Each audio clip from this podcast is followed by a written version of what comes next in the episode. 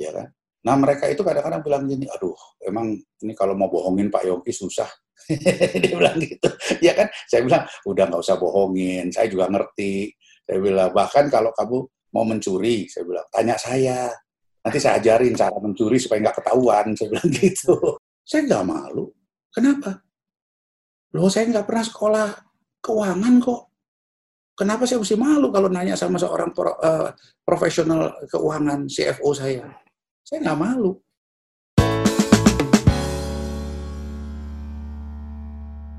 Nah, mulailah karir saya waktu itu. Saya melamar di 3 tempat, BMW, karena dulu saya kerja praktek di BMW, lalu saya melamar di Mercedes, ya kan? Dan yang ketiga, kebetulan teman kuliah saya, ayahnya itu dealer Ford, Ford Jerman. Saya melamar juga di situ. 3-3-nya saya diterima, ya kan, sebagai insinyur muda sebetulnya, young engineer. Kalau di sana kita tidak usah khawatir karena sudah ada tarifnya, ya kan, sebagai young engineer without experience gaji you minimal sekian. Jadi kayak di sini UMR biasanya gitu. Lalu tapi untuk level ini pun ada. Kalau nggak salah 1.800 DM atau berapa saya lupa. Saya pilih waktu itu Mercedes. Saya dari kota München, saya harus pindah ke Stuttgart. Awalnya saya ditempatkan di bagian konstruksi. Kerjanya di sini meja gambar, di balik situ meja tulis, menghitung, menggambar, menghitung, menggambar. Lama-lama kurang berminat, saya minta pindah, saya dipindahkan ke bagian service department. Karena saya senangnya kutak-kutik mobil gitu. Jadi saya pindah ke service department.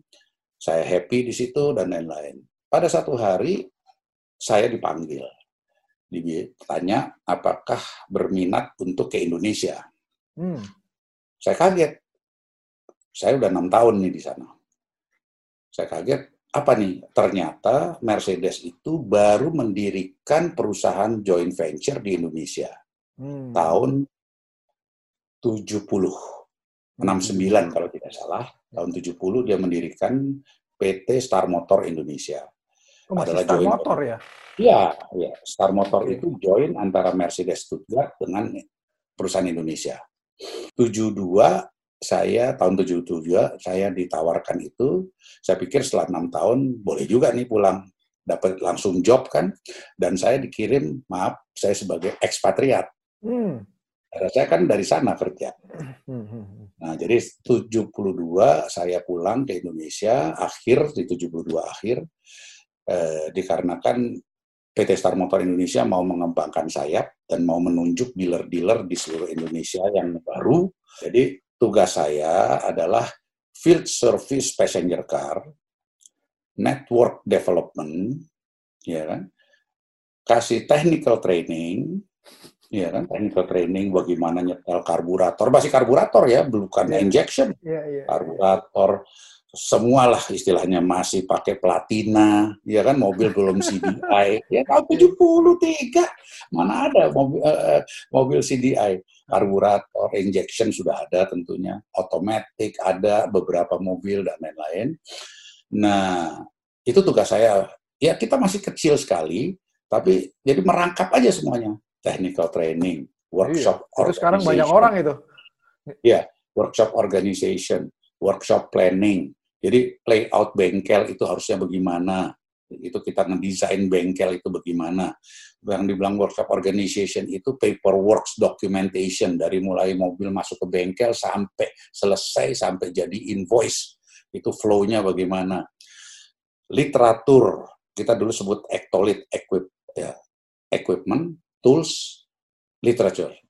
Itu dulu semuanya masih kertas, hard copy. Belum ada yang namanya komputer, ya kan? Jadi, udahlah. Pokoknya zaman itu semua masih serba kertas, ini, itu, dan lain-lain.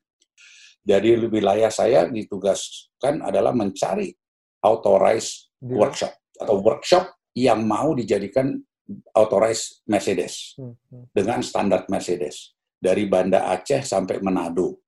Itu saya harus keliling cari. Ya, akhirnya saya dapatkan beberapa yang sampai sekarang masih eksis gitu, ya kan? Ada yang sudah lama-lama tentunya, itu yang saya peroleh dan itu saya lakukan selama hampir 7 tahun, dari tahun 72 sampai 79. Setelah itu saya ditempatkan di satu dealer di Jakarta, ya kan, NV Mas, karena kebetulan mereka membutuhkan istilahnya orang. Oh, dan Bapak sempat di NV Mas juga yang di Sudirman? Iya, betul. Saya di situ 6 tahun, ya kan, karena kebetulan mereka minta bantuan personal dari kita, dari Star Motor, saya ditunjuk untuk di situ, dari 6 tahun saya di sana. Cerita aja itu aja.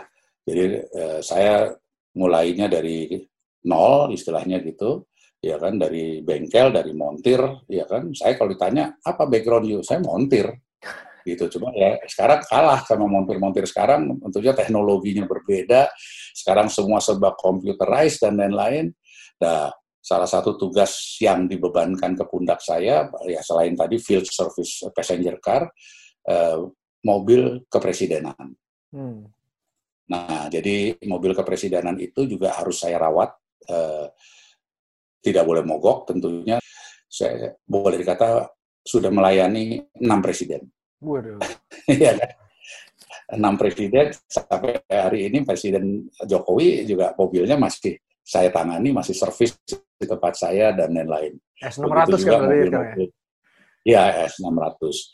Begitu juga mobil-mobil pengawal dan lain-lain. Ya, ya. Ya, itulah kisah karir dan perjalanan saya. Luar biasa. Jadi perjalanan yang memang panjang, mulai dari sendirian gitu ke kota negara baru, nggak tahu bahasanya, sekolah.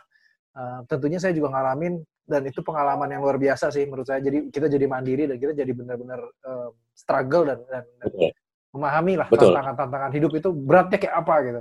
Ya. Nah, cuman pasti tentunya banyak belajar. Gimana Pak? Saya mau tambahkan sedikit. Oh, ya. Jadi saya harus betul mengakui bahwa 6 tahun saya berada di Jerman, itu yang mendidik saya untuk berani mengambil keputusan sendiri dan bertanggung jawab atas keputusan itu. Karena pada saat itu kita tidak bisa telepon, bukan tidak bisa, telepon mesti minta, interlokal, dan mahal. Kalau saya mau tanya sesuatu ke orang tua saya harus bikin surat. Surat itu dari Jerman ke Jakarta seminggu. Iya. Kalau dibales langsung, seminggu lagi. Jadi saya baru bisa dapat jawaban 2 minggu. Iya kan? Jadi udah hilang semua. Misalnya saya bilang, boleh nggak nih saya mau pindah kota? Atau boleh nggak nih saya mau pindah dormitori, asrama, dan lain-lain? Itu kalau nanya dulu, berarti 2 minggu baru dapat jawaban. Nah, itulah yang membuat saya mengatakan itu gemblengan buat saya. Gemblengan buat saya bahwa saya harus berani mengambil keputusan sendiri dan bertanggung jawab atas keputusan saya. Dan itu yang terus saya pakai sampai dengan sekarang ini. Saya berkarya seumur ini, ya itu. Ya, kita harus berani. Kalau ada apa-apa, ya kita ambil keputusan ini dan bertanggung jawablah untuk keputusan tersebut. Itu betul-betul yang you bilang tadi, mandiri. Itu is very, very good, very correct. Berarti kalau saya boleh, tadi salah satu pembelajaran hidupnya Pak Yongki mungkin tadi terkait mandiri gitu. Tapi kalau dari sisi karir gitu Pak ya, dari perjalanan tentunya kan kerja di pabrik, di German company yang terkenal disiplin gitu. Pembelajaran apa sih Pak yang Bapak ambil juga dari situ sejauh ini sampai saat ini gitu, yang mungkin relevan dengan orang-orang yang memang masih muda dan masih memulai karirnya nih Pak? Gini, saya selalu bilang bahwa kalau kita berkarir itu dari bawah, ya kan, terus meningkat, kita tahu dan mengalami semuanya ini. Sehingga kita itu tahu bahwa kalau kita jadi seorang mekanik itu bagaimana rasanya, bagaimana keinginannya, ya kan? Ya, maaf nih, kalau saya di bengkel sampai hari ini pun, ya kan, saya bisa memberikan, katakanlah, nasihat kepada mekanik atau memberitahukan kepada mekanik, kamu kerja begini, gini. Ya kan? Nah, mereka itu kadang-kadang bilang gini, aduh, emang ini kalau mau bohongin Pak Yongki susah. Dia bilang gitu.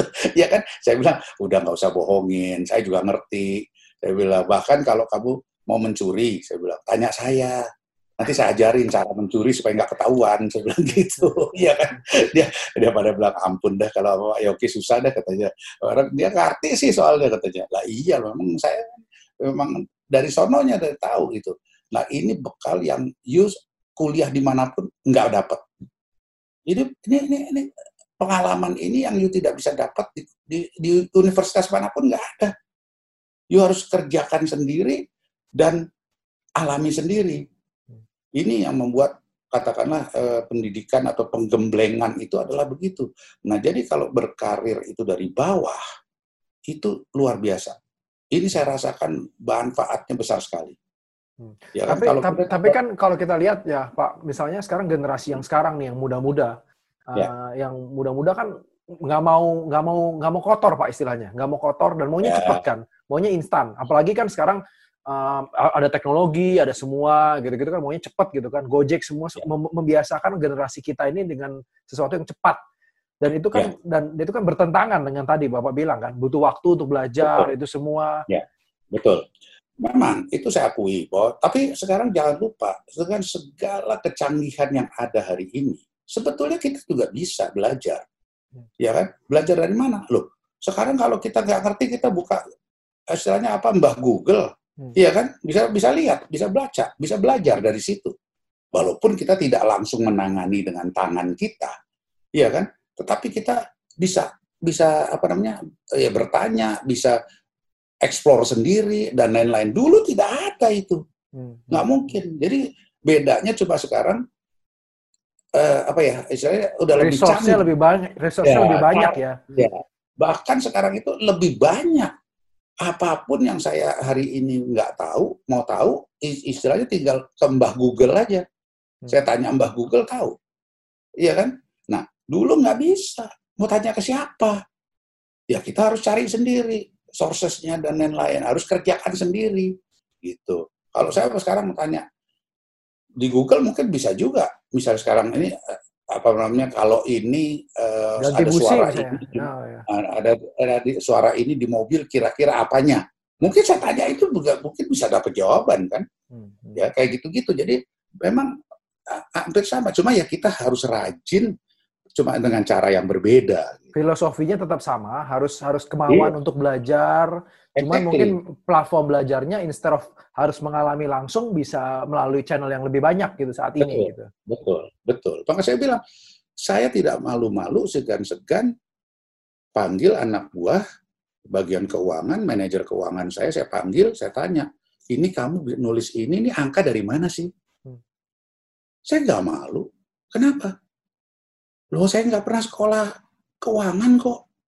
Kenapa saya mesti malu kalau nanya sama seorang profesional keuangan, CFO saya? Saya nggak malu. Karena saya merasa bahwa, loh, kan gue nggak pernah sekolah finance. Kalau saya nanya, ini angka ini dari mana datangnya? Atau ini apa yang dimaksud adalah ini. Nah, akhirnya dari situ saya belajar. Bahwa, oh begitu. Jadi lain kali, kalau baca laporan keuangan atau balance sheet atau profit and loss, saya, ini kan ini dulu. Jadi banyak juga saya belajar dari anak buah saya sendiri gitu. Dan berarti asumsi kadang-kadang orang yang beranggapan bahwa bos atau pemimpin itu kan harus tahu semuanya gitu. Berarti itu tidak benar gitu ya. Tidak benar. Dan sebetulnya ya kalau saya bilang tidak harus tahu semuanya. Iya kan? Karena ya kalau saya nggak sekolah itu bagaimana saya tahu, ya kan? Kan misalnya sekarang sakit ya saya bukan dokter, ya kan? Saya pergi ke dokter, saya ceritakan, saya pasrahkan ke dokter terapi, treatmentnya apa, ya gitu aja. Buat saya kan nggak perlu malu. Jadi itu yang saya selalu bilang sama anak buah saya, malu ya itu Kak, pepatahnya malu bertanya sesat di jalan, ya memang benar. Kenapa saya mesti malu gitu? Tapi kalau memang sudah ditaruh di pundak saya tanggung jawab, saya kerjakan sebagai tanggung jawab saya. Itu benar. Ya, kalau dulu kerja di Jerman apa Om yang dipelajarin? Filosofi apa yang Bapak lihat kira-kira bisa diaplikasikan untuk generasi zaman sekarang? Filosofi Jerman kan terkenal dengan disiplin gitu. Iya, itulah yang saya bilang, di Jerman itu disiplin tinggi. Ya kan, disiplin mereka sangat tinggi. Nah, mereka itu, apa namanya, maaf ya, kadang-kadang mereka itu juga suka menganggap rendah bangsa lain, terus terang aja memang. Iya kan, karena ada pepatah dulu kan, Deutschland über alles. Betul. Seolah-olah dia, penguasa dunia, dan lain-lain. Tapi Jerman itu sifatnya juga satu. Dia kalau melihat orang asing ini biasanya selalu menganggap rendah dulu gitu. Tetapi kita harus buktikan ke dia bahwa kita tahu, kita mengerti. Nah, setelah dia tahu itu, dia respect sama kita. Jadi biasanya pada awalnya dia enggak. Dia anggap, ah kamu tahu apa sih, kasarnya begitu.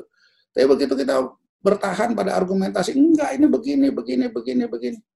Akhirnya dia respect. Gitu. Nah, ini juga sifat-sifat Jerman yang kita harus pahami.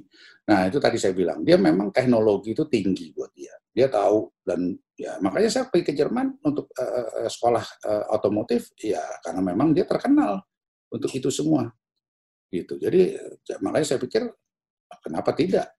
Nah, jadi kita mesti pilih-pilih juga sih waktu itu ya, tapi sekarang kan dengan semua kecanggihan sekarang teknologi, apa namanya, sumber ini semuanya hampir merata lah boleh dikatakan. Okay. Gitu. Okay. Ya.